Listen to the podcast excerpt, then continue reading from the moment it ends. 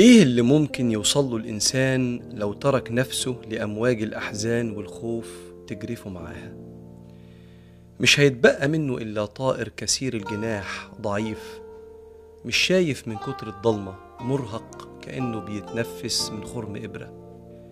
الإنسان وخلاصة الإبداع الرباني اداله إمكانيات مذهلة، سخر بيها الأرض وقدر يطلع كنوز البحر وملك الفضاء ووصل لأبعد مكان يعرفه. قدر الإنسان يقلب التراب ذهب، وقدر يطور الحب وخلاه متعة لا توصف، واخترع أدوية وأجهزة تعالج أصعب الأمراض الفتاكة.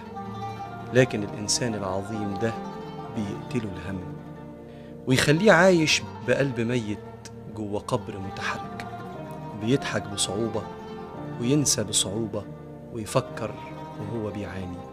سيدنا علي اتسأل عن أقوى مخلوق فقال النار بتاكل كل شيء، وبعدين قال المياه تطفئ النار فالمياه أقوى، لكن السحاب بيشيل المية فالسحاب أقوى، والهواء بيتحكم في السحاب فالهواء أقوى، والجبال بتصد الهواء وتغير مساره فالجبال أقوى، والإنسان بنى وزرع على الجبل فالإنسان أقوى، لكن النوم بيسقط أي إنسان مهما كان قوي فالنوم أقوى، والهم بيطير النوم من العينين فالهم أقوى مخلوق.